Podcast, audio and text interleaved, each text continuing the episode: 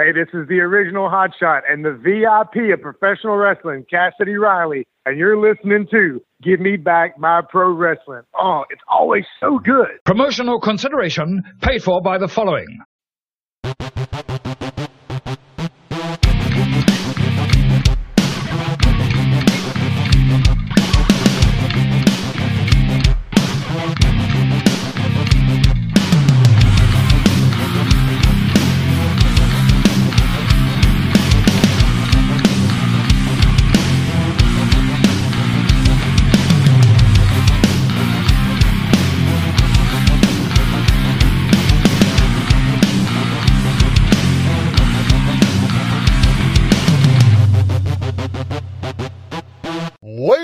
And gentlemen, welcome to Give Me Back My Pro Wrestling.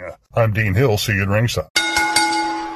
Ladies and gentlemen, welcome one more time to the Give Me Back My Pro Wrestling podcast. And today, once again, we have an amazing episode. I really feel like we're kind of hitting our stride here, Jut. So, anyway, welcome to the show, my co host, my brother from the same father and mother, Jared the Plastic Sheik Street. What's up, brother? Yeah, I'm looking forward to today. It's good. It's going to be a good conversation. I think. You know, Yeah. we uh we you know this guy that's been in the business. He WCW, WWE, WWECW, whatever you want to call it, TNA. OVWW. OVW. Yeah, I mean, yeah, whatever you want to call it. So I mean, he's he's been around. He's been on the Indies. I mean, he's he's got he's got some experience and uh, should have Yeah. some good stories for us. And Plus, he's an incredibly nice guy. I can't even tell you. I'm going to tell him later in the show, but he's on my Mount Rushmore for nicest guys in wrestling ever. Because, I mean, Joe Gomez is one of them for sure. I, you know, had him on the Wolfie show. And then, of course, you know, Cassidy is also very nice.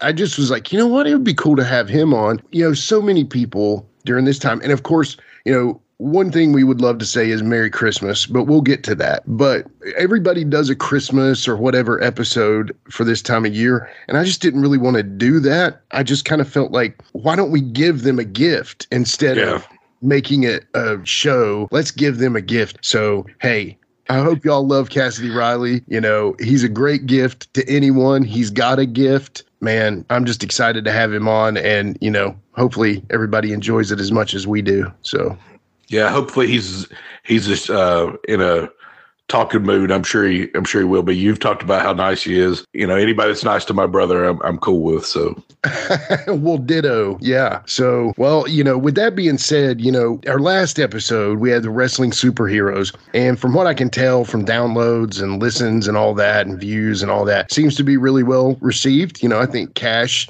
with his podcasting debut, I think he did pretty good. What about you? Yeah, I think we've definitely got Colossus uh, cast in a, in a in a future movie with the wrestler if we need to. So Yeah. Maybe Cassidy Riley could be Colossus. hey, Cassidy right, Colossus, yeah.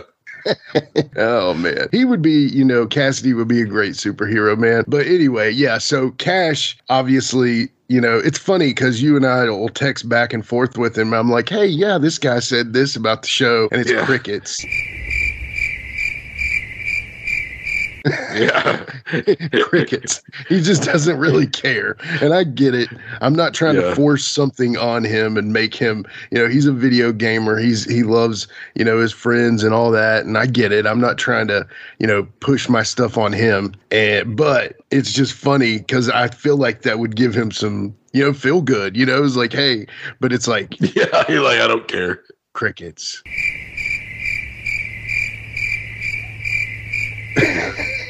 And yeah, so I mean, whatever. I think he could do it if he wanted to. I mean, dude, everybody's got a podcast. You know what I'm saying? Why not Oh yeah. one? But Seriously. long story short, get out of school, get a career, then do the podcast. I'm just saying that was his first time. And it was pretty funny because, you know, he seemed like he was a natural. The cool thing that I heard everybody say is it sounded like we were having a lot of fun. And also, you know, the rapport with us is is easy because that's just a recording of one of our conversations. Just just Yeah, we know. could have just been sitting there talking about that, and and that's just basically. Um, that's kind of what I like about this show, you know, is all of my shows is it's just an audio conversation. That's the deal, you know. yeah, even our interviews where we do specifically ask questions directed at them, we also want them to be able to conversate. You know, they can direct the conversation as much as we do. You know, so I mean, I mean, seriously though, I mean, you look at even our biggest guests we've had, uh, you know, Greg Gagne and, and Yeah. Magnum and and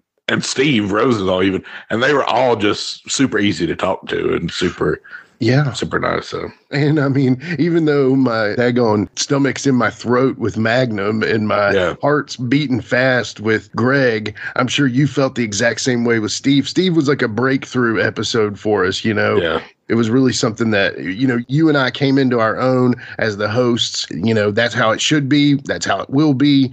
And, you know, that's that on that. But you know, with Magnum and Greg, you know, by the way, Greg has hit four digits on downloads. So that's awesome.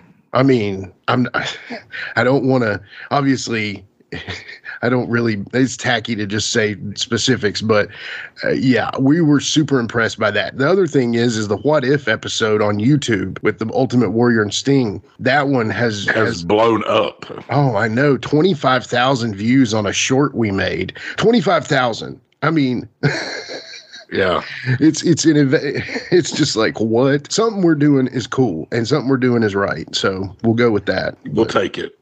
Yeah, but it makes a guy want to just. I mean, there's only so many what ifs we can do. You know what I'm saying? With Yeah. to, to keep it at that quality of a level, and I really feel like the Sting and the Ultimate Warrior one wasn't really something that a lot of people. A lot of comments were like, "Oh, I never thought of that. Oh, I never thought." I'm like, you know, that's what we're here for. Well, anyway, I think. You, do you have any more you'd like to add before I? No, let's get this interview going, man. Let's go. All right. We'll be right back after these messages with our Christmas gift to you, the VIP, Cassidy Riley. Hey guys, this is Wolfie D from PG 13. Check out my podcast, Live and in Color with Wolfie D, every Monday at noon. We're talking Memphis, we're talking ECW, WCW, WWF, everywhere that I've been. We even have some great guests, some Hall of Famers on the show with us. Every Monday, Live and in Color with Wolfie D. This is the big picture, Michael Jablonski. Don't forget to tune in every week to Jablonski's Pissed Off on the Give Me Back My Pro Wrestling YouTube channel.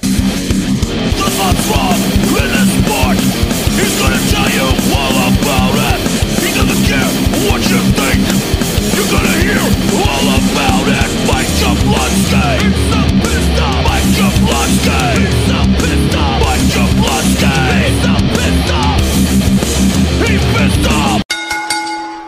Ladies and gentlemen, welcome back to the Give Me Back My Pro Wrestling podcast. Thank y'all for sticking around. Of course, this is a very important episode to us because we got my buddy Cassidy Riley on the show, the VIP. What's up, brother? How are you today? Man, I'm doing fantastic. Thank you for having me. Uh, I'm excited. I, I get to be the year-end guest, the, the last show of the year. Uh, and so uh, thank you for, for a huge honor and allowing me to close your guys' year out on your show. Oh man, the honor is all ours, brother. So, you know, anytime we can have a actual professional wrestler on the show, we're going to take advantage of that. So, thank you for coming on, man. yeah, my pleasure, man. Thank you guys for having me. so, how you doing, man? How's things going with you, brother? You doing all right? Good. Man, everything's good. Everything's been real good, real busy, you know, last part of the year. Uh, several shows. Uh, myself and Bam Bam Malone are tagging down uh, Bayou Independent Wrestling, which is based out of Louisiana. We won the tag belts uh, last month. So going into the new year, current tag team champion. And uh, I don't know, at, at 46 years old and getting close to 30 years into this business, I'm going to tell my age a little bit here. Uh, you know, those opportunities are special and you appreciate them more and more as they come along. Uh, so everything's been good, man. I have no complaints, uh, in just kicking along and seeing how much longer I can keep kicking. Man, that's awesome, Cass. I saw that on Facebook, man. I saw maybe was Instagram or something. I saw you with the titles and Bam Bam there. That's really cool, man. You know, I'm a co-host on the Wolfie D podcast as well. Everybody knows that. I talk about it too much, What? probably. But what? No. anyway, anyway, that being said, on that episode we had you on earlier in the year, you were saying, I think I'm going to be wrapping it up. But now you're the tag champs, man. So, you know, hey, congrats, brother. You know, you, you know how you know how wrestling is. Anybody anybody that's been involved in it for any length of time, it it's such a roller coaster. And you know, it, just when you if you you think you're you're about ready to get out or you're trying to get out, it'll throw you one of those little dangling carrots and like, ah, maybe just a little bit longer. Maybe just a little bit longer, you know. But at Yeah. some point in time, you, you, we everybody has to be realistic, and and and I'm at that point. You know, my career is definitely as far as full time in the ring and actively in the ring is, is really drawing close to an end, and and there's no doubt about it. I can still, you know, I can still do it, but man, it hurts a lot worse. it takes a lot longer to get over, uh, and I, but I still love it, and I still still appreciate every aspect of it. So I'm just treasuring, you know, the matches that I do have left, uh, the time that I do have left uh, uh, to actively, you know, be at every show or every other week or every month, whatever the case may be for the promotion. Uh, Yeah. Doesn't mean I still won't come in and visit. Doesn't mean, uh, you know, I don't want to be able to help out somewhere behind the scenes. And you know, I'm kind of transitioning. I'd like to kind of transition into some some uh, some other a- avenues of the entertainment industry. So There you go. Uh, There you go. yeah, man. Uh, just you want to break a little news? We'll give. I'll break a little news here on Give Me Back My Pro Wrestling podcast, but I can't say too much. But I just recently finished filming the Iron Claw, and what a great experience! And so that stuff like that is more what I'm wanting to transition to be able to do uh, post wrestling, and, and when I do finally uh, decide that it's time to give it up for good. Brother, that is awesome. I didn't know that, man. I, now That's- that's, yeah, sweet, so man. nobody does. Congratulations, we broke a secret on your show. Woo! So if I get fired from the movie now, it's because of you, and I'm going to Oh. blame your podcast.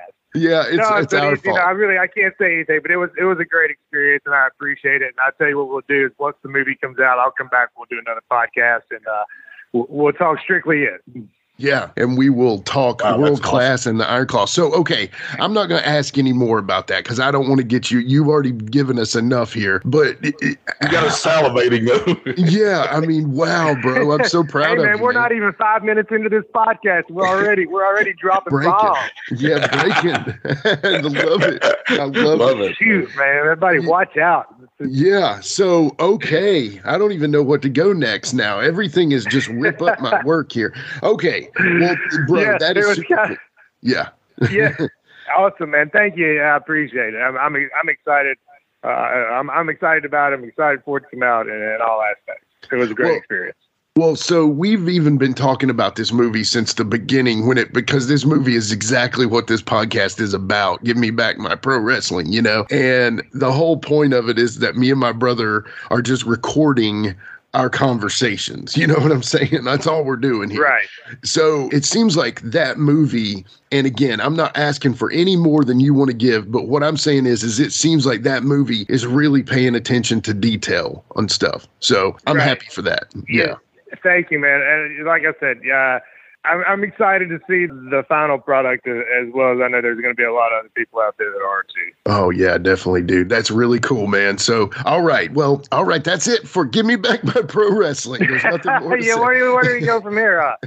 no, here's here's where we go. Okay, so this is the Christmas time of year, and so what we're gonna do right now is we're gonna go back to the very beginning. All right, now ultimately, I like to do very deep research all over the internet, but sometimes the starting or the ending point for me is Wikipedia. Now I know Wikipedia isn't always correct because anybody and their mother can go on there and change whatever it says, but Here's what I'm saying. I read something on Wikipedia here about you, and I'm just picking some interesting pieces, but it says in the early years that you became interested in wrestling at the age of six after seeing a gory picture of Abdullah the Butcher in a PWI issue. And at the age of eight, you actually received a pair of tights from your mother and aunt as a Christmas present. So it's Christmas right now. Tell us, That's is right. that true? That, that every bit of that is true. Yeah, and I agree with you on Wikipedia.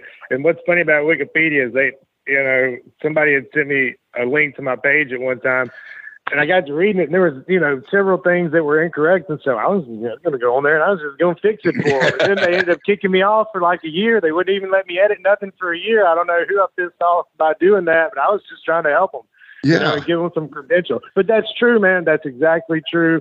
Uh, saw that picture of Abdullah, and I can still remember it like to this day, like it was yesterday, because it changed my, you know, it changed my life, and it, opened a world of these, you know, mythical creatures and just uh, this this storytelling that was incredible.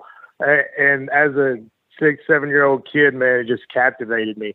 Yeah, Uh, yeah. Sat down, you know, would watch every wrestling program on TV from start to finish every week. And back then, Monday, Tuesday, Wednesday, Thursday, almost every night of the week, you catch some type of wrestling program. So I mean, that's all I did. And then, yeah, Yeah. Now, that was probably one of my favorite Christmas gifts ever as a kid.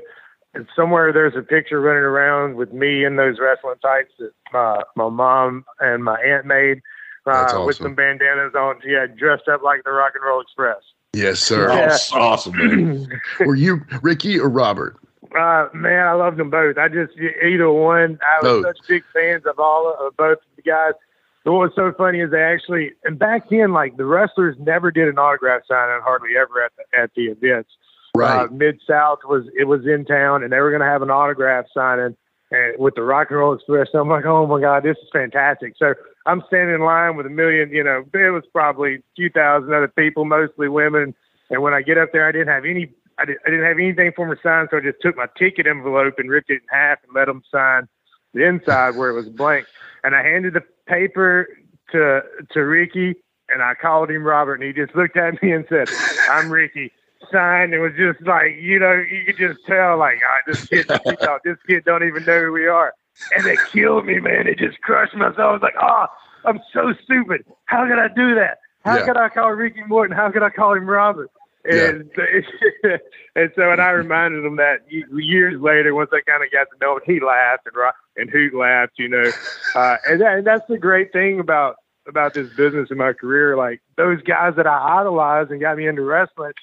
Later, Robert Gibson would become a very good friend of mine and, and be one of my trainers when I was in uh, Ohio Valley Wrestling for WWE. So it, it kind of goes back to everything in my career has kind of been such like full circle. It, it, it would just go back one other, you know, we can kind of touch on that just a little bit more. Like, so early in my career, I was able to wrestle in Dallas and I was able to wrestle at the Sportatorium. Uh, so getting back Wow. and, you know, then this deal come up with Iron Claw. It was so special to me because there was just another aspect of my career where it comes full circle back around. So it's been like that for years, and I'm telling you, yeah, and I think that's one reason I am content with with be, with it being to close to the end of my career. Is I've got to experience and do so much fun stuff with so many cool people, and to where you know I, I'm just happy with with with what it's given me, and I don't want to stick around and try to take too much.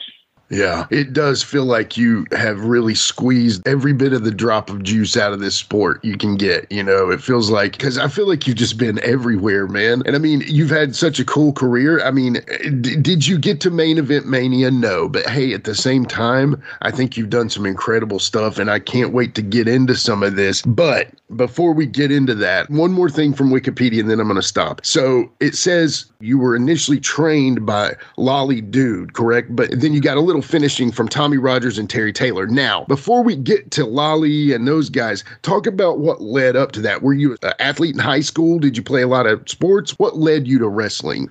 Yeah, I did. I was actually on a uh, state championship football team, a state championship baseball team in high school, and Yeah. small school. Uh, but even in high school, I graduated high school when I was 17 Yeah. and I still okay. really hadn't started feeling out a lot. Uh, it was after, you know, my senior my senior year the football season, and I just decided I was at school only half a day. I still had the other half of the day to where person that was taking me and you know we were riding to school together was still in school, so I had like three hours. So to kill time, I just got in the weight room and I just really started kind of hitting the weights and trying to get in good shape. And I really didn't start putting on any size until after all of my high school sports days were over. It was in the second half of my senior year. I started kind of bulking up a little bit. But I just knew, man, I knew like I did.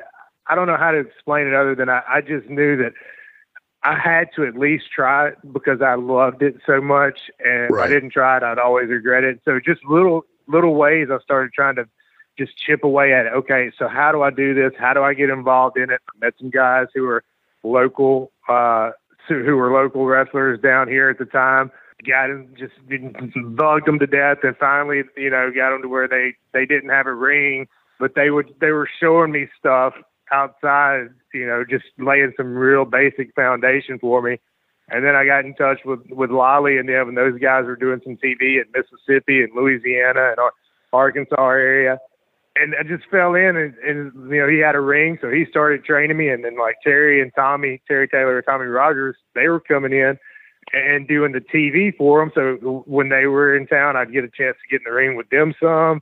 So it was, and that's kind of how it all came about. But you know, I did play high school and uh, high school sports, yeah. But I think it was my love and drive for wrestling that, that really got me there. Yeah, because you know I know a lot of guys. We always joked around high school that we were the Four Horsemen, or you know we would always walk around acting like we were wrestling. And there is even like an unofficial version of WCW walking mm-hmm. around the halls. You know, yeah. the funny thing is, is you were actually we're close. You're November twenty first, seventy six. I'm not trying to dox you. My son just taught me that word, so I don't even know if I'm using it right.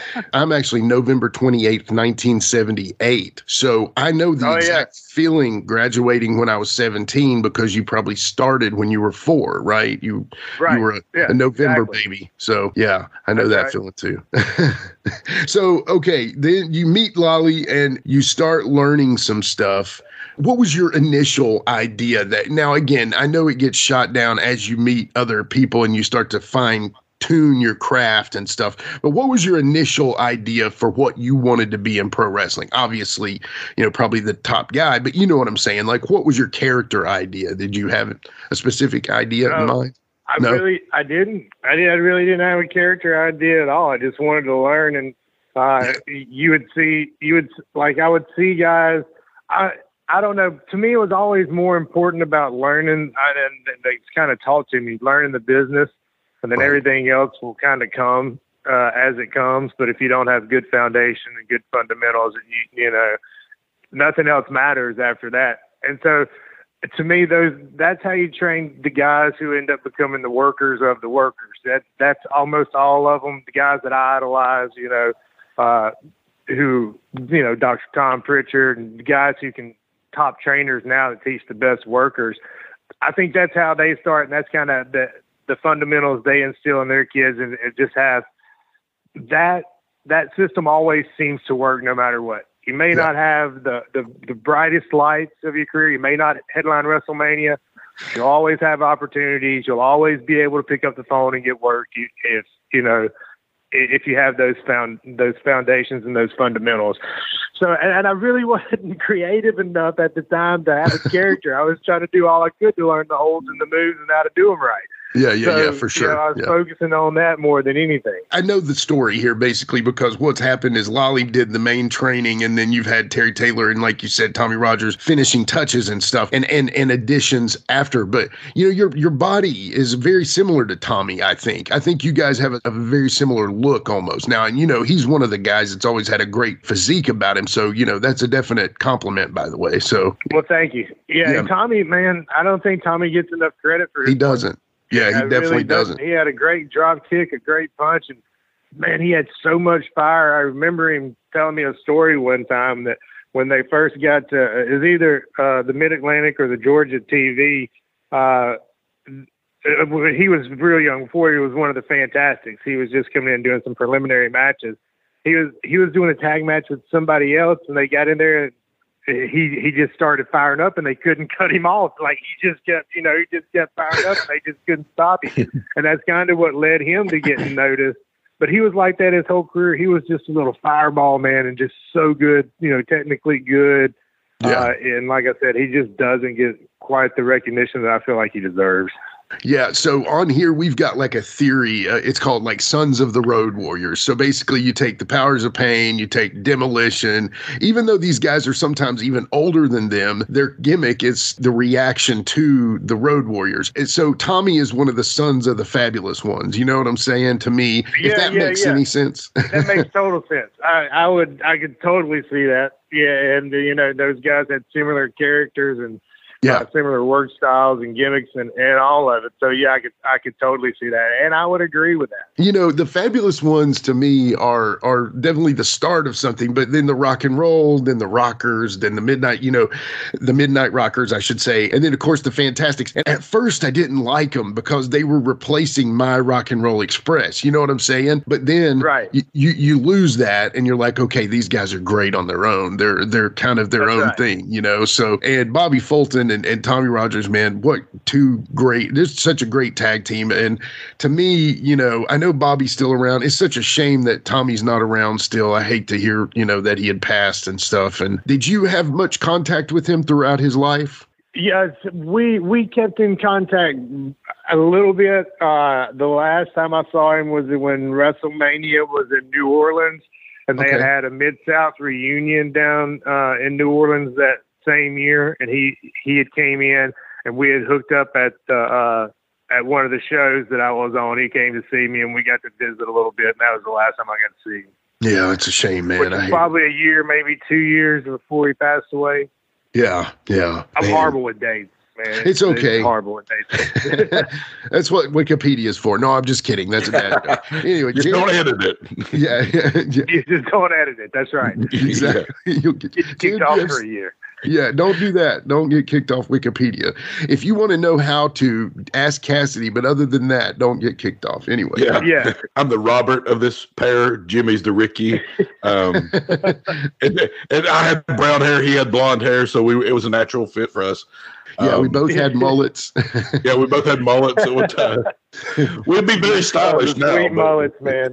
Yeah, those sweet were sweet. mullets. I had, I had a few. I you know I even remember like the short hair on top with the perm in the back. You boys have a perm? Mhm. Yeah, I, I had I, a mean, I, I, I had a natural like waviness to my hair, so I didn't really need a perm. Uh, yeah, I had. I had the rat tail, so it was like a, Yeah. a per, it was Oh, a yeah. mullet with a rat tail added on. So yeah. Sweet rat tail. Cassidy, so I, I was, uh, you know, falling down a YouTube rabbit hole watching some of your matches, and I came across one from WCW Saturday Night where you wrestled Hale with Jimmy Hart, and Yeah. man, that just looked like a, that just looked like a, a, a rough time, and the and the finishing. tell you a story on that? Oh, absolutely, We absolutely. We got to say a story on that. That was my very first loop in with WCW. My very Okay. first WCW show was the spring break show at South Padre Island. So if Oh, you're going to go in, what a better way to go in than the spring break show of the year, right? so we go down to South Padre Island, and when we pull across the, the bridge going into the island, I mean, there's just cars everywhere. Keep in mind, still my first WCW show, so I'm like a kid at a candy store. We Yeah. get to the hotel, we get out, we're going inside, we're we're, we're checking in, and just fans everywhere.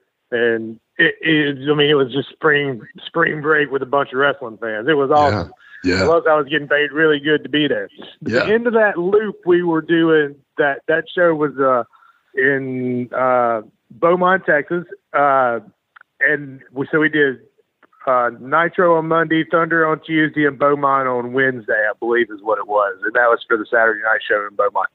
I was originally scheduled to work with Lash LaRue on that show. So when we get to the building, I go in, and I see the lineup, and it's me and Lash, and I'm thinking, oh man, that's great. That's going to be fun. You know, we had like eight minutes. Me and Lash at eight minutes, about the same size. We ought to be able to tear it up. Then I come back later, and I Mickie Jay's erasing the board, and I see he's erasing my match, and I'm like, oh man, what happened? And then he rewrites it. Cassidy versus Hale. And I knew Emory previously. We actually wrestled together in Mississippi when we were both starting. Sweetheart of a guy. So, uh, and it was the first time I'd got to see him in a couple of years. So I go and he's like, "Oh man, I heard they switched it to me and you." And I'm like, "Yeah." He's like, "Dude, I'm sorry because I mean it's like it's gonna be lights out in 30 seconds because they're just giving him this monster push." But what come to find out, Frankie Lane was originally supposed to wrestle Emory, and he didn't want to do the stretcher job, so he went and had it changed, and then he worked with Lash, and then I did I did the job with Emory, which I didn't Yeah. mind because Emory was my friend, and I was like I said, it was my first WCW trip. I was going to do whatever they told me to do anyway because I wanted to come back because they were paying me good. And then, but that's kind of the backstory on that. It was fun. Uh, Emory was a great guy. He's another one of those guys that was taken too early from us. Oh, yeah. I think he at one point in time he had potential to be a really big star. Yeah, he had that monster look. It was uh He was he was a monster, man. Whew, he was a big guy. at, at the end of that match with it the, with the spike pile driver. I was like, oh my god! I was like, yeah, my mom That's was just- there. She thought it was real. Oh yeah, I Yeah. bet. She was That just- so upset. yeah, that just shows how much trust you have to have in the person you're in the ring with to just to Yeah, go man, with it. Yeah, his Yeah. legs were so big. I don't know if my head could have really Well, it's- It's a good the point. match Yeah. if I if he wanted him to. You Yeah. know what I'm saying? Yeah. But I Yeah. and like I said, I I had known him previously from stints we had worked shows together in Mississippi, and I and I trusted him. He was a good guy. yeah, yeah, but That- he, he, he could have, uh, you know, really, if he had hit the right thing, he could have probably been something big. But No, he you could have been a said, star. Yeah, Yeah, and they were kind of building him to that way. I think he made his debut like for one night he appeared on Raw and destroyed some people, him and Jimmy, and then I don't know what happened after that. They kind of just pulled the plug on it, and Yeah. it wasn't long after that. You know, he he, he had passed away. So I don't know. Maybe the company saw something. I, I'm not sure what it was, but he, man, he that guy had the size and potential to be a big star. And it's it's you know some of that time in WCW and everything like that. That's when Russo and Bischoff were kind of you know back and forth as far as who was controlling things. So you know, Well, yeah, and I mean, come on, let's let's be real. WCW let Steve Austin go. You know what Well, I mean? Sometimes exactly. their judgment Yeah. on talent was not the absolute best. They let yeah, Triple H go. Two of the two guys have become two of the biggest stars in the history of the business. Uh, Kevin Nash, they let him go on his first run. Scott Hall. So their track record at times was not was not the best. right, yeah, I- absolutely. Couldn't say it better. You know, and how cool was that though? Because I mean, we're both Southern boys here. We're, you know, from Virginia, obviously the top of the South, and you're from Louisiana, which is literally the South. you know, The bottom of the South. yeah. Well, I mean, you're the South South. You know what I'm saying? So send us some boudin while you're at it. But anyway, so how was it getting that with WCW, man? I mean, I know that was like our wrestling, right? I mean, I assume that's the same for oh you. yeah. You know, Oh, it was it was man, it was incredible. Yeah, it, it was.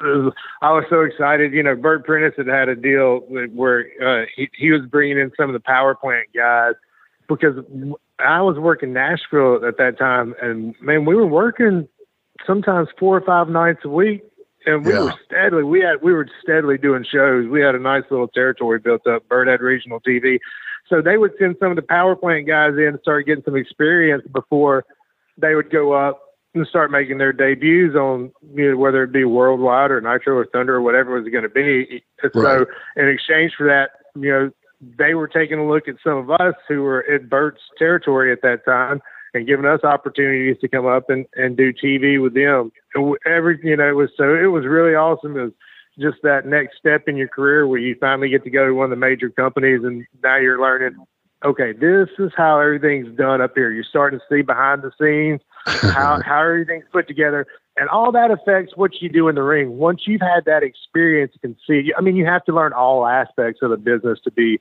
to be at the at that top level, I believe. So when you first time you see that big production and just several eighteen wheelers full of you know production and satellite equipment and all that, it's like, man, this is this is incredible, and it was awesome. Is there is there, is there anybody like you could uh, like say like you know even when you were like at that first point with WCW that you were like somebody that was a big star in the company that was just like amazing to you that you're like they didn't have to be nice to me but they were just amazing. Well, one of the guys that comes to mind was Billy Silverman, one of the referees. oh, no, Billy really? was always really, really good to me. Billy was always kind to me. He'd let me ride with him.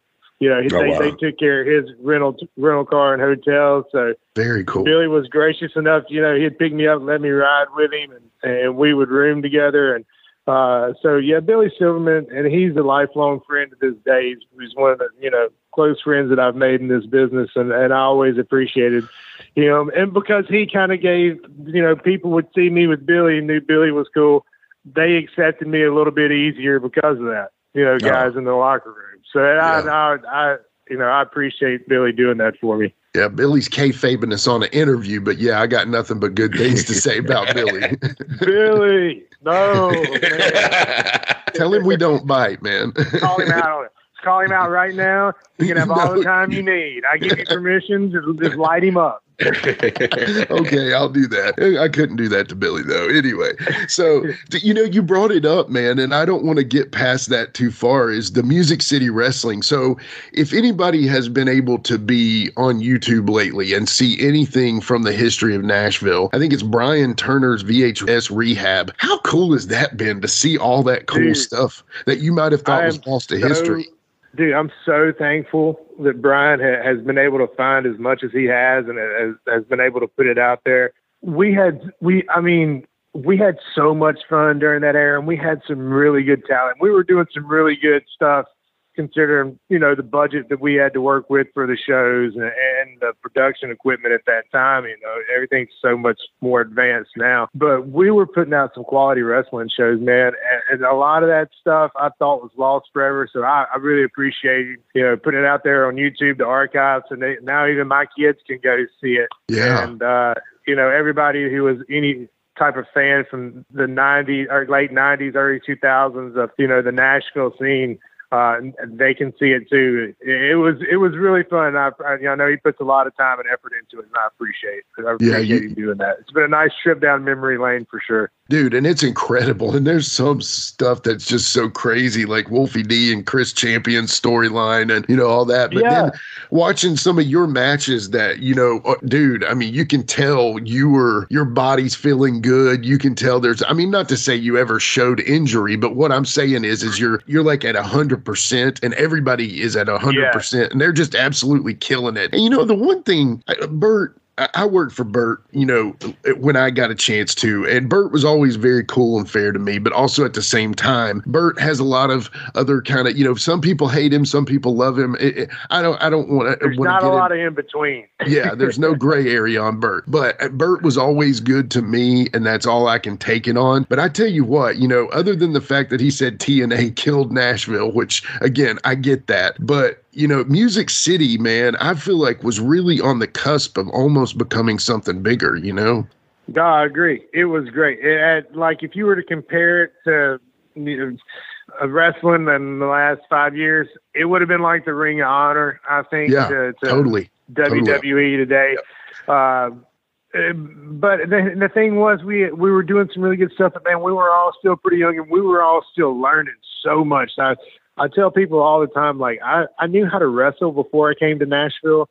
I learned how to work once I got into Nashville and started working with those group of guys, and it was just like taking it to another level from when you, you talk about. We talked earlier about those found foundations and fundamentals that you're trained, and that's learning how to wrestle.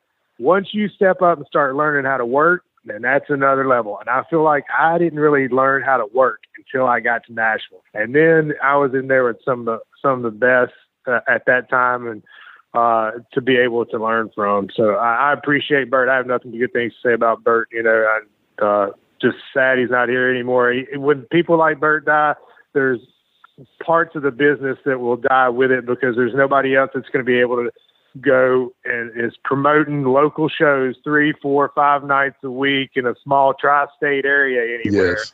Yeah. and drawing houses or Drawing houses. TV. You know, nobody's drawing houses. Nobody use local TV anymore. Everything's live streamed, either YouTube or FITE TV or whatever. It's just a part of the business. Is like, like I said, when people like him are gone, that part of the business dies with it. It does. And, you know, he was a carny in the good sense of the term. You know what I'm saying? I mean, so many people are like, Most of the time. yeah, most of the time. Yeah. But you know what I'm Most saying? of the time. I mean, the double raffles and the, the certain things like Mm. that, you know, stopping a match because he hadn't ran a raffle. And anyway, yeah, there's some funny stories there for sure. Bert one time looked at me and I was, I was, I don't know that we ever met during this time cast, but I was working a sheik gimmick early on as a manager and I come out there and Bert looks at me and I'm extremely Caucasian. There's no question about that. And Bert looks me up and down and he says, mm, he's like, you're pretty good, but we got to get you a new gimmick, kid. and I said, okay. And then Dutch Mantell tells me I need a new gimmick. And then we worked on a different gimmick. So anyway, going from there, uh, you know, Burton Music City, and then obviously it morphed into USA Championship Wrestling, you know. But right around that time, you know, you're meeting guys like AJ Styles, Air Paris, all these guys. Talk about these guys. I mean, Air Paris is one of those guys, and I know we've talked about this a little bit on the other show. Air Paris to me is that that name that is forever ingrained like your name too it's forever ingrained in a time frame that these are the guys that if you ignore these guys you are not getting the whole story basically you know what i'm saying Yeah.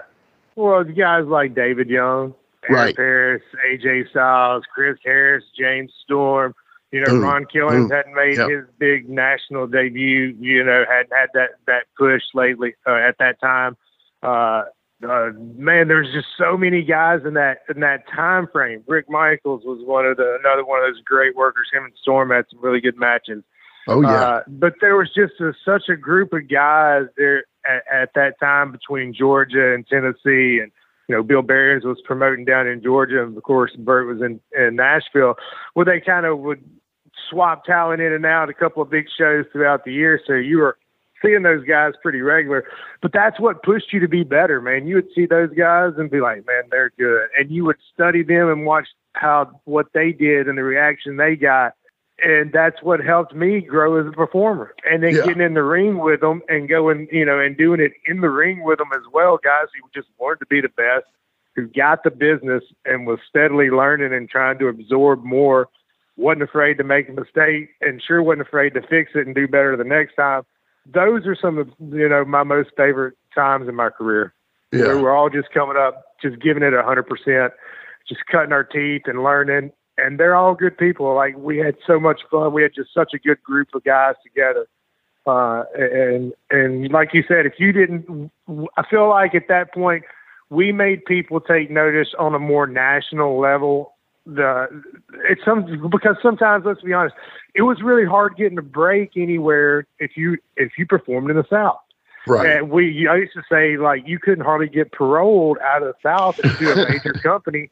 That Right. for whatever reason, I don't know what it was. It was just so hard, you know, uh, to to get a break if you if you were trained in the southern part of the United States. Uh, But I feel like that group of guys really kind of spotlighted it. Man, there's some there's some really good talent down here who get it.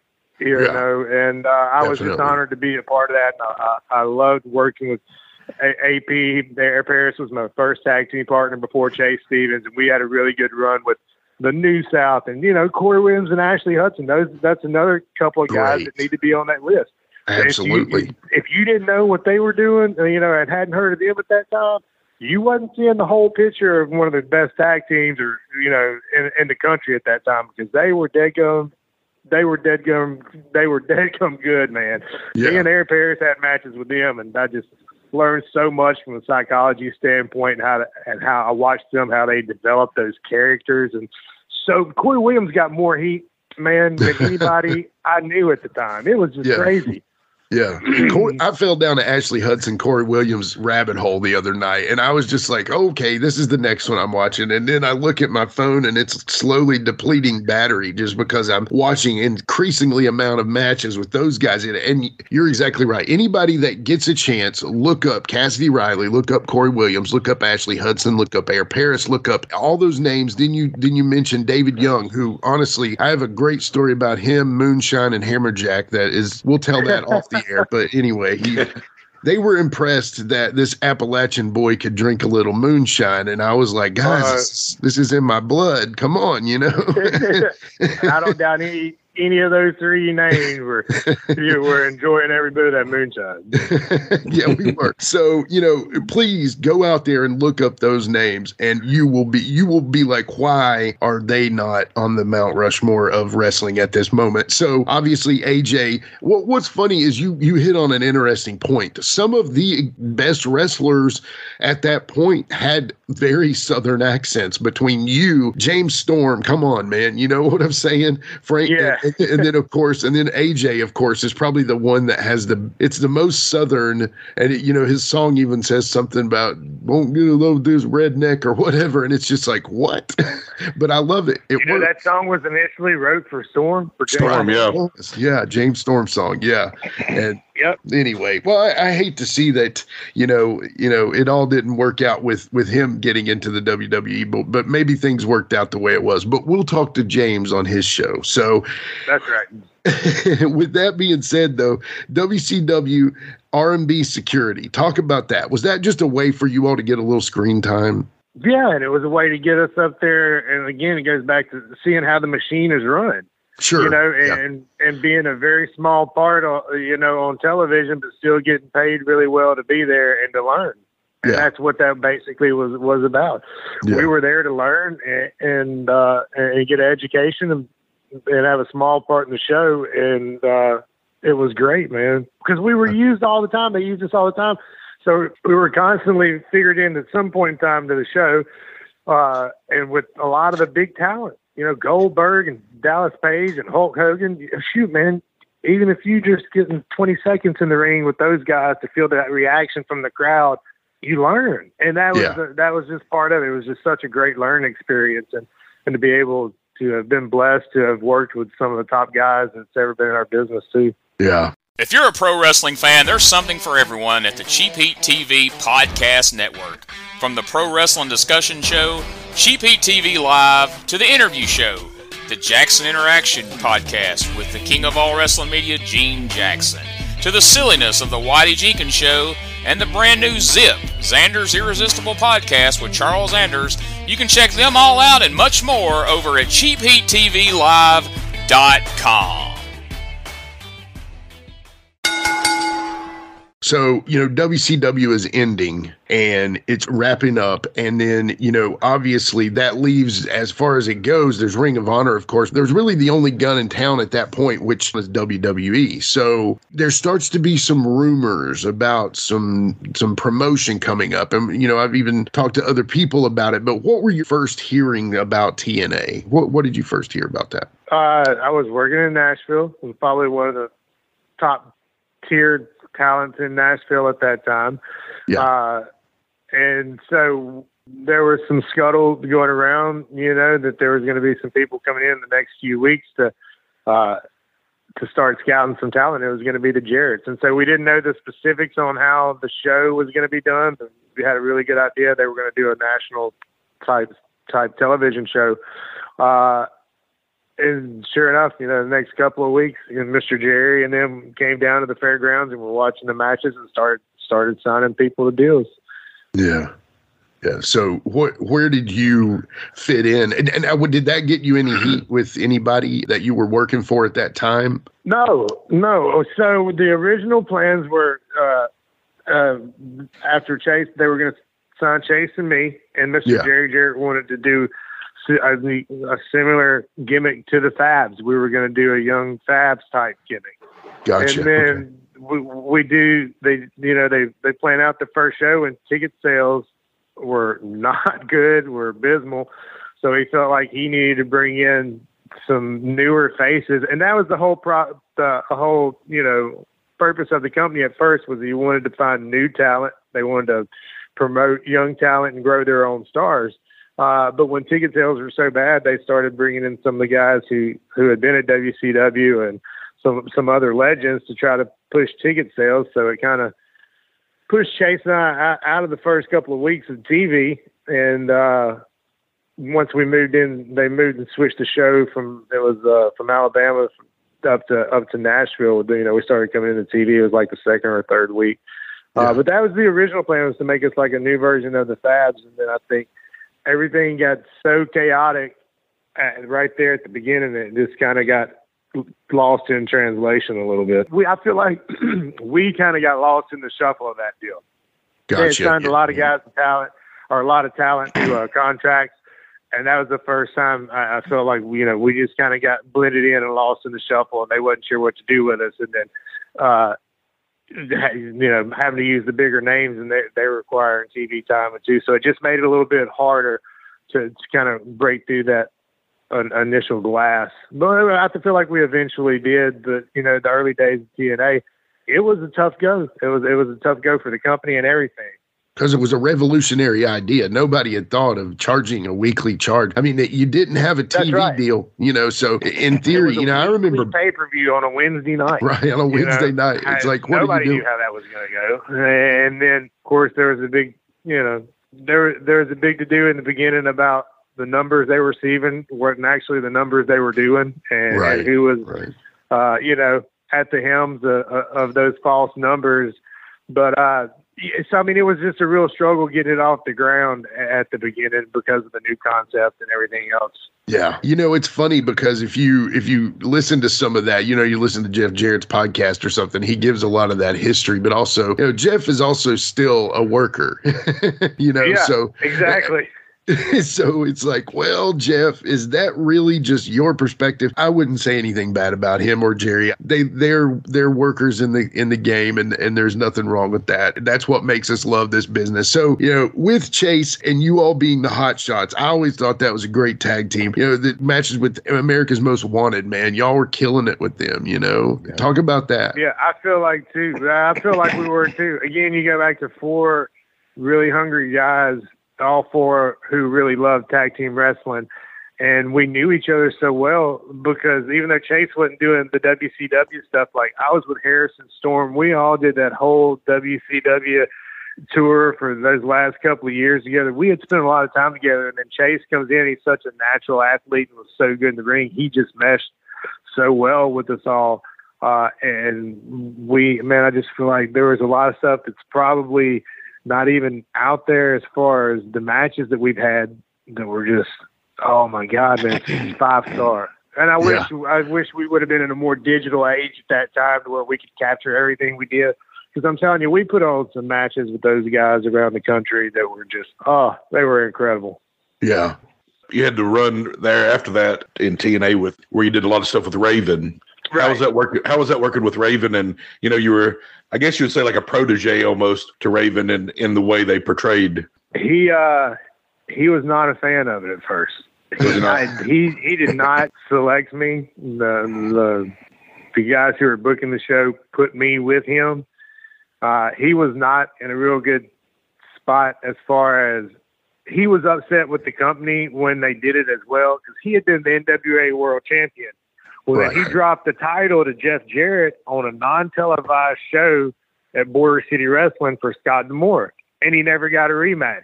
And so he was already, you know, he was upset with the company about how he felt he had been booked. Uh, I don't know. Maybe they were a little upset with him too, is why they did it that way. I don't know. I just know he was upset. He wasn't real happy. And then when they stuck me with him, and he had no say so in it, it didn't help the matter. it didn't help the matter yeah. at all. And then yeah. not only that, then they asked me to dress like him. You know, he didn't want me to imitate him. He wanted me to have my own style. They wanted me to dress just like him. And so that rubbed him the wrong way. And I understand that. So it was a rocky it was a rocky beginning. Uh my wife who was actually working for TNA at the time, she was the merchandise manager. Okay. She kind of watched it all unfold and she she ripped him a new one one night, and after that, we, we were really good. Everything was great. But I think she said stuff to him that made him understand that the position that I was in, and I think yeah. he understood better after that conversation and, and was more receptive to the idea. And then it was fun, and then it got to be fun. You know, once once he became okay with it, and those walls kind of came down. I enjoyed it, and I, and I learned a lot from him. That's he's awesome. like one of those guys, man. He's he's that asshole friend that you got, and as long as you know he's an asshole, everything's good. But until you figure that part out, it's like, guys, he's just an asshole. I mean, yeah. you know what I mean? That's how he yeah. is, and that's how I see him. And he's like, ah, guys, but out, you know, he's an asshole, but he's my buddy, and I think he's great, and he's done some incredible stuff. Yeah, I wish he were, and maybe it's by his choice, but I really wish he were more active somewhere, you know, writing. It's just like Cornette. I think they've reached a point where they're like, okay, I've got my podcast, I've got my Twitter, whatever. I can say what I want. I don't have to worry about it. I make enough money on merch or whatever sales to signings and stuff. But I do wish his mind was somewhere helping the business more, you know? Yeah. yeah. I know that he was doing a little something with NWA and stuff, but I, I don't know how active he is with that, or if that's just like a random showcase or here and there. But Sometimes he's too smart for his own good too, though. that's what I was So just about to ask. you know, So he's one of those guys that's like sometimes he's too smart for his own good. It's like just d- dumb that down just a little bit. And these people will get you know they'll understand that a lot better. But uh, Yeah. he's he's very intelligent guy. Yeah, that's what I was just about to ask you. But anyway, so you got to a point where that basically ended. But then the cool thing, man, is is you got a little run in the Fed WWE Yeah. ECW. Well, even before that, I got a little I got a little run with, with Dustin Rhodes at TNA too, and, and Yeah. Oh, was yeah, go back to that. Let's Yeah, just ask that. So you- Dusty takes the book and and uh, at TNA, and uh, I was Bert's champion in Nashville at that time, and wasn't actually signed to an official contract with TNA yet. Chase had gone on and started tagging with Andy Douglas, and they were the Naturals. Uh, so when Dusty took the book at TNA, we had a meeting in Nashville at TNA headquarters, and you know he signed me to my deal. Uh, and then I was able to. The idea was to put me and Dustin together, and we would eventually have a run with tag belts there. Uh, so we got to do a little, a little, uh, a little bit together. Not as much as as anybody had wanted at that time, because eventually Dusty would uh, would leave TNA and go back to WWE. So just as we were really kind of getting the getting that rolling with Dustin and I. But again, you know, it's an opportunity to learn from somebody like Dusty Rhodes. I mean, dead Yeah. man, it's Dusty Rhodes. That guy's Oh, put man. out some of the best television in pro wrestling history ever. If you go back and look at the stuff at WCW when it was so hot uh, with the Horsemen, all that was all Dusty. You know, Yeah. so to be able Yeah. to sit under that learning tree and, and and have the opportunity and have somebody like him believe in you to give you an opportunity and then tag you with the son, you know that that was always very special to me. And Dustin was just such a great guy. He was always super kind to me. And then you know that kind of segues into where you were going with the last question. So Dusty leaves TNA and he goes to WWE. Well, my contract's coming up at TNA that we had signed, and I called him and said, "Hey, you know, I, I don't know what do I want. To, Is there any opportunity for me up there?" He said, "Don't sign anything down there. Uh, give me, let me see what I can do, and I'll call you back." And so I, you know, I don't think TNA was going to renew my contract at that time. Scott D'Amore was taking the books, and I think he was taking the company in a different direction he did. and I yeah. really wasn't figured into that. So Dusty took care of me, and and and he's the reason I ended up getting signed with. WWE. Yeah, so okay, you did that incredibly well. You need your own podcast cast, but we'll we'll talk about that off the air. But so tell me tell me this, you know, obviously I got to ask you this before we go too far into the WWE. Dustin, man, how underrated is that guy? Honestly, I know he's had a good career, but how Very. underrated? I mean, Very, and I think here in the uh, latter part of his, his career in the last three or four years, like that match with him and Cody. oh, and I put that up with some of his stuff, some some of his best stuff is Goldberg, like with him and Piper. You know, Right. I think it was tremendous, and for him to be able to do it at that stage in his career, and at the point that I'm at in my career, like I can appreciate that so much more and realize how great he really is. Yeah, yeah, he's a great talent, and he's one of my favorites. Actually, he's one of my favorites of all time. Him coming in as his is kind of was doing his like a, a mixture of Barry Windham and his dad early on. Yeah, that was kind of yeah. like the Right. the blend of those two. But then he turns into his own thing, obviously with Gold Dust. And dude, you're right. The older that guy get, he's like a good, he's like a really good wine. you know, he just gets better. So it's I it's, agree. it's ridiculous to see. So now, I before we get to WWE though, I need your your and I've heard you do it before, but I, I need it for this show. Your Dusty Rhodes impersonation. Oh, I can't do it, man. you, you've got it. You've got one thing it. that he It's used to say. You could in you said public, if you will, baby. We're gonna get funky like a monkey daddy. I feel like it doesn't do the man justice. no, and it's understand. What would he say to you when he would he was thinking of something?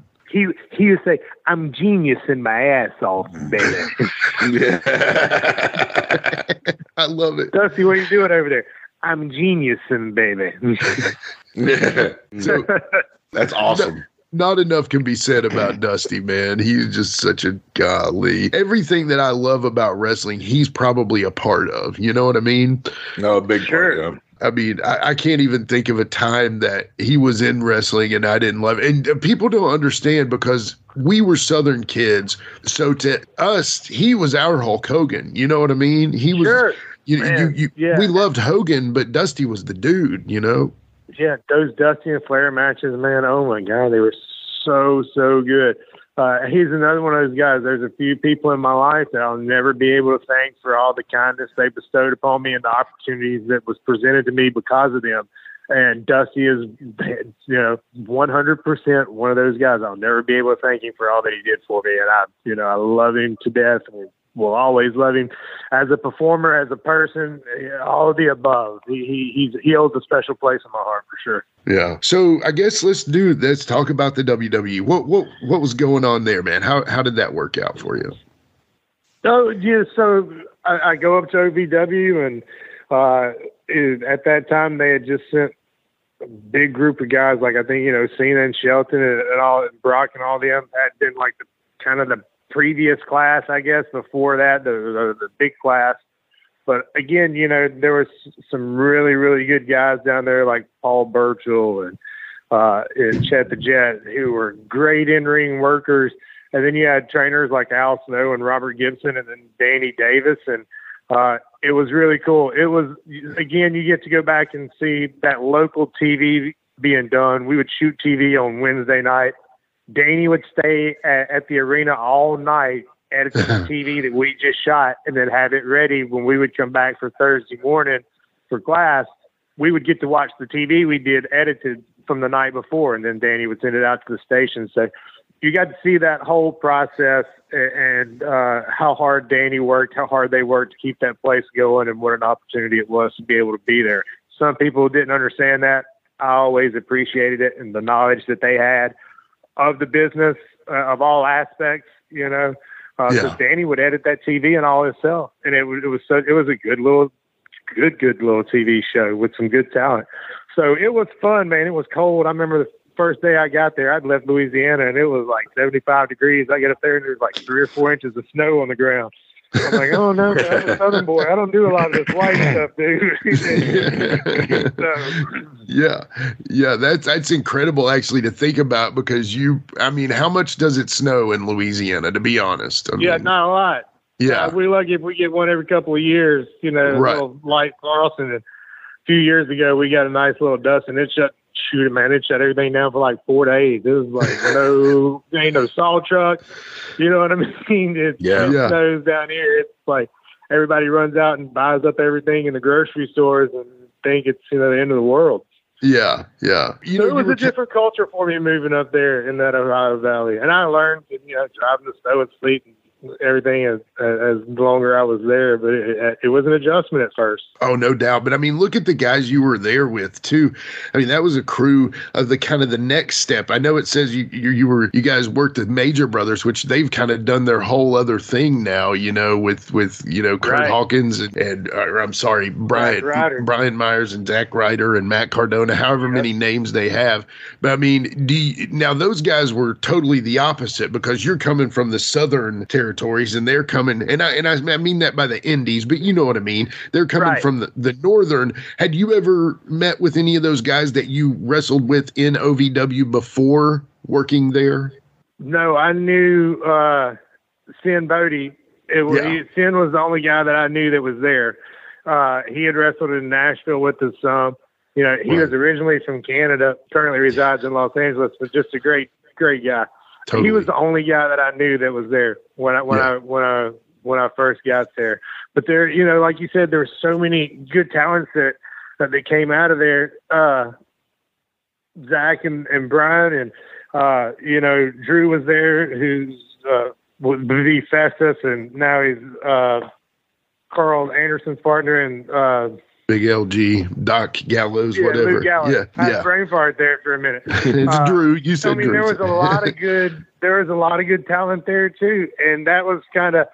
uh and it was just so what Ace Steel was there. I'm sitting here now. I'm starting to think about names. Tommaso was there, uh, who is uh, Ciampa now yeah, WWE. Yeah, yeah, and he was there, and they were trying to use him as a manager. And then, I mean, he was so much more more than that. Right. Uh, but there was just such a good group of talent there, and everybody's just trying to find their way. Uh, Yeah. Drew McIntyre came there. Stu Bennett was there when I was there. And those guys end up having great careers. Uh, but it, you know, it was a bunch of guys. Again, you go back to really wanted it, who had the drive and loved the business, and we're trying to find a way just to get to the, get to the top. How did it work out? I saw I saw your first appearance with the WWE WWE ECW brand was you were on, on TV versus Marcus what's it, it was Monty Or, Brown. Monty yeah, Brown. Mar- It was Monty yeah. Brown. That's right. Yeah. That's the night. That's the week I got signed that week. That was So uh, that's what I was saying. Was that like a tryout kind of? Yeah. Yeah, I'd wrestled on Nitro. Or I'm sorry, shoot, on Raw. Uh, it was a dark Okay. match on Raw with Hacksaw Jim Duggan in Shreveport, Louisiana. Wow. We're going out That's to awesome. the curtain. We had six. We get out there and they stretch it to eight. And I think they just wanted to see if I could do it, how Yeah. I was going to handle the pressure of changing time in the middle of the ring. Man, I'm out there with Hacksaw. You want us to go Yeah. eight? Shoot. Dude, I Yeah. get 30. You know what I mean? Right. Oh, you go- whatsoever. Or just give me all you want. I don't care. Yeah. It's, it's no problem out there with, with a guy like Hacksaw. So they stretched us to, uh, stretched us a couple of minutes and came back, and I think they were really happy with that performance. I originally wasn't booked to go to ECW and SmackDown. Uh, Johnny Ace came up to me after the show and said, "Hey, are you booked tomorrow?" I said, "No." He said, "Can you make Little Rock?" I said, "Yes, sir." Drove to Little Rock, Arkansas that next day, and Monty and I had worked together at TNA, so we were familiar with each other. And so, and it was his debut match, and so for That's me to get to go out there and just I tried to just bump like crazy for him. Uh, and when I took that pounce at the end, you know, everybody was just putting that bump over so big. Oh, they went crazy for it, later, WWE, you know, Yeah. the office called me and offered me a deal. That's awesome. That's when man. it all started.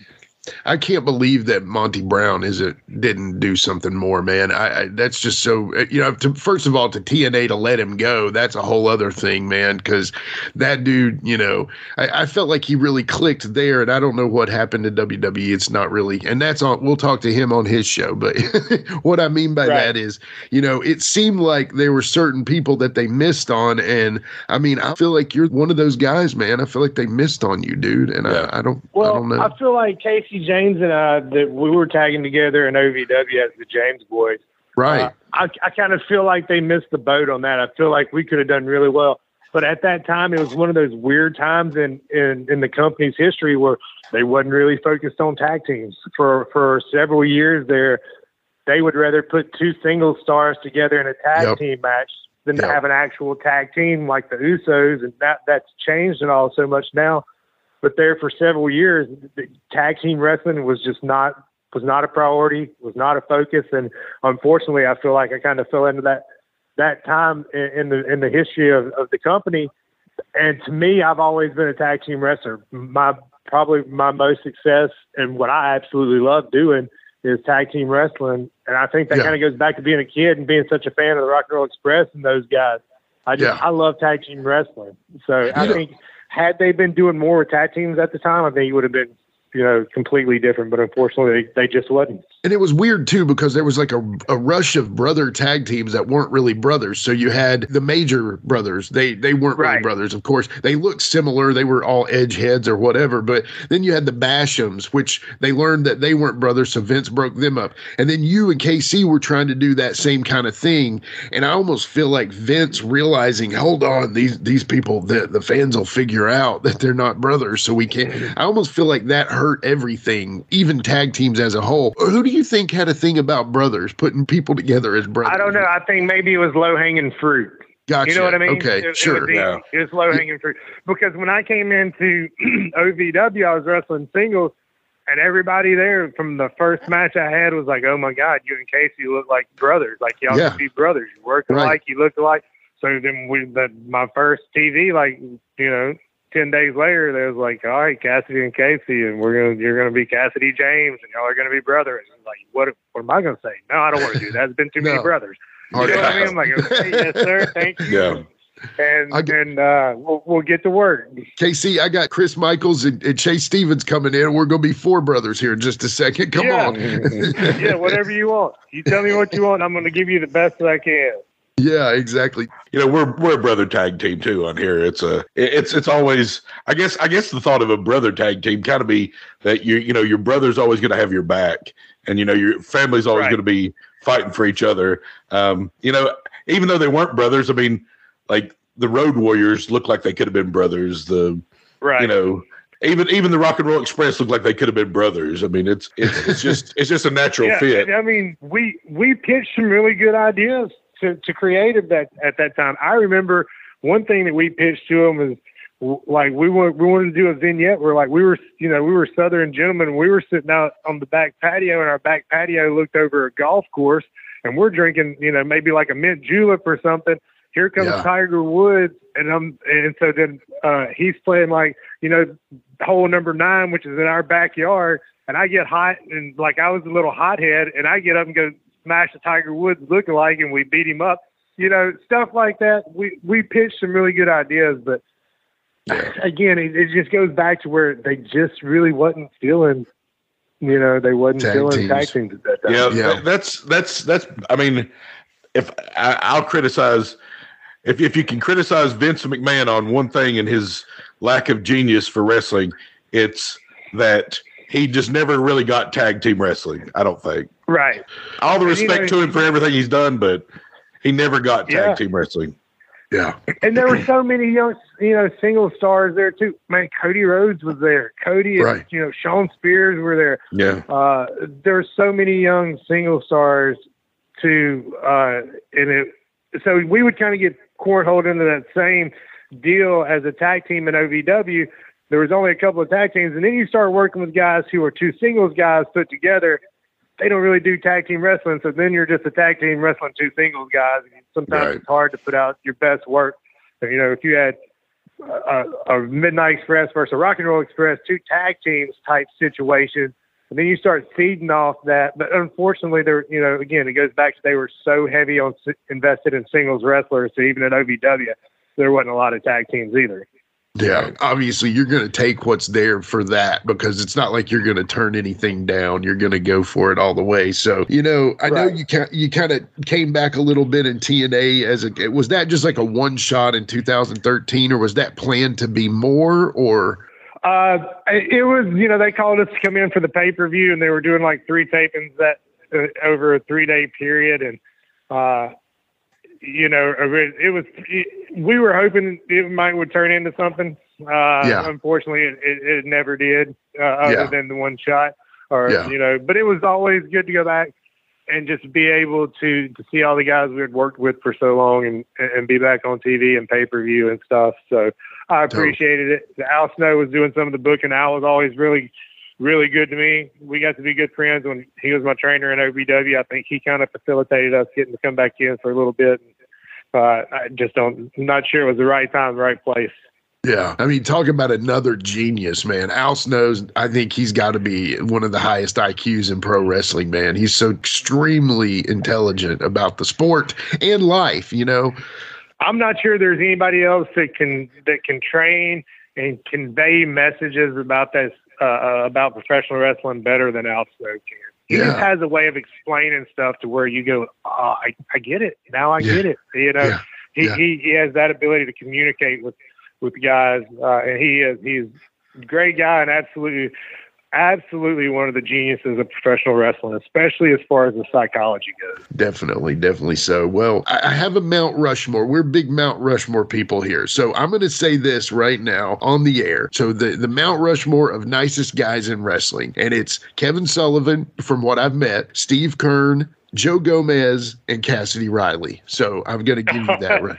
Man, Now, thank you, brother. You know that's that's a huge honor. I appreciate that. Uh, Good company to be with. So thank you. Well, yeah. So Kevin, I, I know some people probably are like, are, is he crazy? You don't know Kevin like I know. As a booker, I don't know him, but I just know from when I've talked to him, and you're one of those guys, man. So I don't know if that hurt you. I mean, maybe because you're a Oh, nice guy, people took advantage of you. I don't know, but Hey, man, if it hurt my career, then you know I'm okay with that. If that's what, Yeah. if, if that was something that was you know damage to my credibility, then I'll, I'll accept that all day. My philosophy in life is just you know I try to be good to people, and try to help people because there were people who were good to me, and there were people who opened doors for me, and so you know I try to do that with with, with other people and just pass it on because I have that much respect for for the business in general, and it's got enough black eyes If you Yeah. know, if you can put a smile on somebody's face and be one of the good guys, then by all means, you know, I think you should try to do it. So I appreciate Yeah. that compliment very much. Thank you.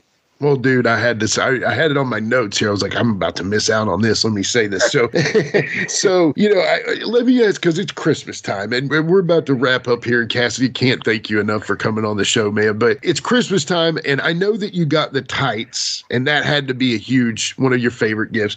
But I guess what what is your favorite? Wrestling uh, i guess maybe toy or act because we you know jared is the plastic sheik he's our action figure expert as a kid do you remember getting your favorite action figure or anything fun like that for Christmas? Well, not really an action figure, but I can tell you what was probably the most influential was uh most influential Christmas gift was you know my mom got us a trampoline.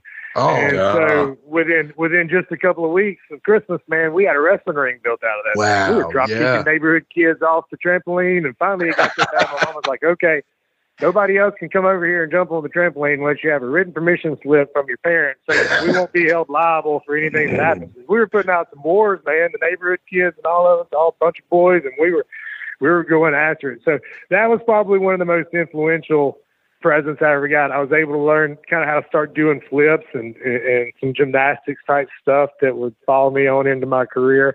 So that was probably the most influential Christmas gift uh, Okay. as far as wrestling goes. that I That's cool though. that totally counts absolutely that's the best one actually in your later career after wrestling some you you're actually a nurse Yeah, I, I sure am. when did that Back happen when after I you, left WWE, okay uh, still had uh, a year and a half or so left on my contract with WWE when when I got released. Uh, and one of the best things that came out of my WWE career was I was able to go out and do some motion capture for the WWE video games. yes Uh, and so yes. even after I got released, uh, they had just started moving everything out of Ohio Valley down to Florida. So Okay. all the they usually use developmental talent for to, to do the motion capture for the video games, but Right. because the system was so tied up uh, of moving everything down to Florida, they didn't want to send any guys or couldn't send any guys. So THQ is the video game company. They called me after I got released and asked me if, if I could put a crew of guys together and we could come out and do motion capture. And for the next five years, we did all the video games. And so during that time, I was able to go back to college. I used some of that money to pay for my college and support my family. And I decided to go back and my grandmother was a big influence, uh, big influence in my life. I was raised by my mom and my grandmother. Uh, she she had always encouraged me that she wanted me to go in the medical field and be a nurse. Uh, and I knew I'd, I, I was going to have to have something else to fall back on eventually. I didn't want to be one of those guys who was a pro wrestler when he was 60 and still doing Yeah. autograph sessions in a bingo hall Yeah. for 30 people. So Right. I decided, you know, it was the right time, the right place. And uh, I went back and got, got my nursing degree uh, and practice to this very day. That's awesome, man. So, te- yeah, talk about nursing wrestling in the era of COVID 19, dude. I mean, could you Uh. first, you know, my brother Jared, he's a pharmacist. So, you guys are both in the medical field. So, Man, I don't know, we probably need another hour to talk about all okay. that. And I hate to get into that subject because it's so politically divided. People's Oh, opinions yeah. are so strong on both of it. Yeah, So fair I kind of hate to comment in public on it. I know No. personally what I saw. It was horrible. You know, Yeah, it was, it was sure. a rough couple of years. I'll say this: I'm glad we're kind of on the tail end of it. Uh, I'm sorry so many people didn't make it out, uh, Yeah. and for the families who lost loved ones. And uh, I'm glad better days are here. Yeah. Hey, I think that's Hey. a great statement. Go ahead, Jared. I was gonna say, as a pharmacist, like when people ask me about stuff, I'm like, I can give you my opinion. I can't give you like I, I can't tell you what's right for you or what's not right for you as far as something for COVID. But Exactly. I'm like you. I don't like to talk about it like where somebody will be like, "Oh, listen to that guy." Da, da, da. He's got a. I don't have an agenda. I just have what I feel is right, and it may be, it may not be, but that, that's and what it I might feel. not be what somebody else feels or what their Exactly, experience was. exactly. Yeah. So, Yeah. and that's not to negate what their experience was, Absolutely. or negate what mine was. People have different lives and and and uh, just see things through different lenses, and that's okay. And I think we as a world got to get back to seeing that, man. I think we're in a Definitely. bad spot right now in this country. We have to get back to being compassionate to other people and just realizing that it's okay to have different views because you have a different view than I do doesn't make you a bad person. The Right. Not at world all, is right. full of different people with different lifestyles. Nobody's story is the same, so everybody's vision of how they how they see the world will be different, and that's okay. We we got to stop criticizing people who see the world differently than we do. Yeah, because ev- you know, and we could go on about this forever, but everybody comes into every conversation automatically offended if with a Yeah. stranger. You know what I mean? So Yeah. Yeah. Anyway.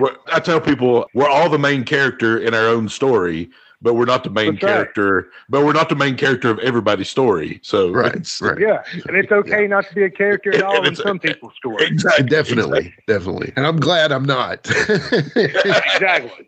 but today you are our subject, sir. So Yes, sir. Cassidy, go ahead and, and put yourself over, brother. Tell them where they can find you on, on social media and where they'll see you wrestling and all that. And I'm on Twitter at Cassidy Riley. Uh, Facebook, I kind of keep for my friends and family Sure. and uh, a little more private, but I'm on Instagram. Uh, you guys can find me on any of those. Uh, we'll be at Bayou Independent Wrestling. We have a show coming up in January. It's going to be uh, Fountain Hill, Arkansas, I believe. So if you're in the area, you know, you can check out Bayou Independent Wrestling on social media and follow the calendars. And there's a real good group of guys there. And uh, man, I'm just living life, loving my kids, enjoying what's left of my career, and, and looking forward to what comes after when I'm when I'm through with professional wrestling. Well, I know whatever it is, it's going to be bright, and you know you're the VIP, you're the hot shot. Whatever, wherever you do and whatever you do, I know you're going to do great at it. So, you know, Cassie, honestly, I meant that when I say that that you're one of the nicest guys I've ever met in this business, and I appreciate that you came on our show today. I want to say this, you know, listeners, don't sleep on this. Go look up YouTube, go type in Cassidy Riley. I think everything you see, you're going to be impressed with. You've had it as long as I've known you, and and and I appreciate you so much for spending time with us today, brother. Thank you. Well, man, again, it's been my pleasure, and I just like to say thank you guys for giving me the platform to be able to uh, to come on and talk about some stuff that I really love and, and I'm passionate about with some good people. And I'd just like to say uh, Merry Christmas to you guys. Merry Christmas to everybody Merry listening. Christmas. Have a happy and, and prosperous New Year, and I wish nothing but good things for you all. Thank you, brother. Merry Thanks, Christmas man. to you, and we'll have you back on soon too. Okay, buddy. Thank you. Sounds good, man. Thank you, guys. Take Thank care. you. All right, Frank, just read from the cards. I don't know, Stompy. This isn't what Sludge asked us to say. Don't worry about it, little bro. Sludge hired us for this, and I know what's best. Okay, Stompy. Cue the music, maestro. Welcome to the Monster Movie Stomp Down with me, Stompy, and my little brother Frank. Hi, I'm Frank. yes, you are. So join us, Sludge, Mark, and Ruben as we review monster movies from all around the world. And don't forget about the monthly contest and trivia. That's right, peasants. You'll find extra content like the Underdogs, Monster Mash Wednesdays, Friday Night Fights, each week exclusively on our Facebook and Instagram. So please join us at the Monster Movie Down. Your one stop shop for monster movie reviews, interviews, news, contests, and of course, me, Stompy. And Frank.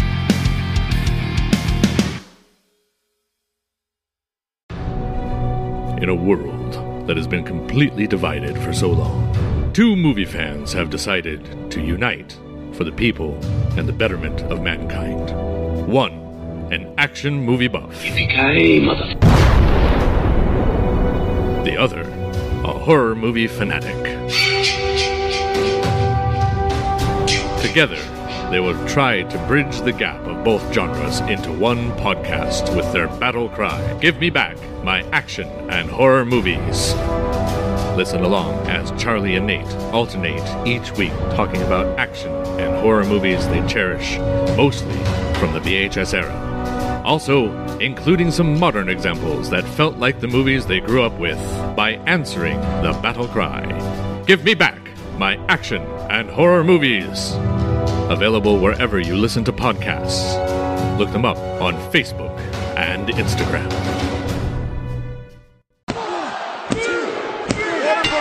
And we are back with Give Me Back My Pro Wrestling. And man, what a cool interview. Like I told you, he was one of the coolest guys, right? Did I not tell you? Oh man, I mean, like you, you always expect when somebody tells you that you're like, yeah, sure, whatever. You know, they're going to be nice, whatever. But man, he was so easy to talk to. You know, I I felt like uh, it was just an old friend that we were catching up with. That is exactly what I thought. I got to meet him a couple times when I was working for SAW in Nashville. And, you know, he would randomly come in when he wasn't doing something somewhere else. And, you know, that guy was, I mean, when I shook his hand the first time, he just smiled and said, Hey, man, nice to meet you. And I was just like, wow, you know, super cool guy had him on the Wolfie show. I know I've said it a hundred times, but at the same time, you know, he was also super cool and it was just like, you know, hey, we're old friends. He's just that kind of guy, man. I feel like he is the image of positive attitude, positive outlook, and brings you good things. And I mean, he's got to do a lot. And as you hear, he announced that he is a member of the cast of the Iron Claw movie. Ah, wow. Yeah. yeah. I'm, so, I'm excited to learn more about that. So it's um... yeah. So I'm going to give y'all something a little bit of a thing. He said this. I said, you know, after we do an interview, normally you you and I take a little break and we come back and finish things up. So what I said to him, I said, you know, thank you so much for coming on the show. It really means a lot. Also, very proud of you and happy for your news to be in the movie. And I said, you know, did you play a certain wrestler? If you can't say, I understand. And he he can't, and I get that because I don't want to cause him any concerns. You know, no, no, and, yeah. And I can't really say anything. He says, I promise when it's out, we will do a promotional episode and I'll share some details and behind the scenes stuff. So you can write that one down as it is happening. I don't care what happens. We are bringing him back in and we're having an Iron Claw review episode. So, this ain't going to get him in trouble, but can you think of any wrestlers that he could play or be? I'm trying to think in my mind, like who. It's probably somebody that we're not even like thinking of, too, though. Like, I, I, I thought of it a little bit as he said it, and I don't, I don't know. Yeah. Yeah. I mean, because he's the thing about Cassidy is he's looked 25 all of his life. Yeah. You know, I mean, he he could play, I don't know. I mean, the dude doesn't age. I, you know, there I know they've already Could he be Buddy Rogers? I mean, bro, he could be, but he's really in good shape though. Yeah, I know, almost, I know. But I mean, they'll probably want to have guys with movie muscle, but you know, he's a little better shape than Buddy, but Buddy might be a dude because, you know, Buddy, he can bump. Cassidy can bump like nobody's mm-hmm. business. And, you know, Buddy is that was he was a bumping fool. I mean, I know Ric Flair. It's a total guess. It's a total guess though, too. I mean, yeah. I know Ric Flair is played by somebody that was actually in a show that I watched that was on HBO, mm, James Franco show about New York City in the 70s. Anyway, doesn't really matter. He was on that. And then the, the guy playing Ric Flair. And then he's been in some other stuff. So I, I know he's not Ric Flair, which would be amazing. Right. But I mean, I you're right. It could be anybody. I mean, it could be. You could, I'm sure there's people we're like not even thinking of that yeah. You know, you want to think of like a world class tilt to it, but also, you know, anyway, we're just super proud of him, super happy for him, and we're also super stoked to get him back on the show when the when the movie drops. You know, but again, it's proof that if you're good to people, things come back to you. You know, it's it's a positive mental attitude. So I'm going to start practicing that myself. Very good. Very good. I need to. You know, everybody needs that in their life. But you know, I'm sure my wife will be like, "Yes, please do that." But I'll just I'll just tell you this right now. IMDb doesn't have him listed, so I know, I know. So he I, could, okay. yeah, yeah. He could be random wrestler number twenty that works yeah. somebody. You know, and that's still cool. It is super cool. He, you know, either way, I'm I'm just happy for him. So obviously, y'all, this was our gift to you the listener, for being with us this entire year. Thank you all. And, you know, we just uh, really appreciate y'all for sticking around, for listening to us. You can find us at GMBMPW on Instagram, Facebook, Twitter, and YouTube. Go follow us there. We greatly appreciate it. Look out for the Sheik shorts. We got those coming all the time. We're happy to have those, and thank you for doing those for us, Judd. And then always look out for Mike Jablonski's Pissed Off, our YouTube exclusive show. Yeah, Merry Christmas to our listeners, you know? Absolutely. Merry Christmas, and we uh, hope to have a good one, and you'll we hope to hear some of the, the Sheik's uh, Christmas gifts. And yes, our next episode we'll have a full report from Sheik and Sheik Jr about what they got for Christmas, plastic or not. there you go. Yeah. I guess I'll leave y'all with this. You know, the golden rule is something that you can always do and it's something that you can always have. It, it doesn't have to be during Christmas time. It doesn't have to be during any time. It can be all the time. Just treat each other as you would like to be treated thank y'all again for being our our listeners. Thank y'all for sticking around with us. And we've had you know some changes through the year, but all for the positive. And again, you know, thank you, Jut, for sticking around with me and doing this. I'm glad you. I'm glad to be here and glad to do this with you. And uh, I'm glad that it's worked out so well for us. Yeah, man. All right. Well, I will see you in a couple of days, Sheik, and we will great. open up a gift or two. Listeners, thank you all again, and we will see you next time. Merry Christmas and Happy New Year. Don't forget, fight forever. Colossus. With a tear in my eye. This is the greatest moment in my life.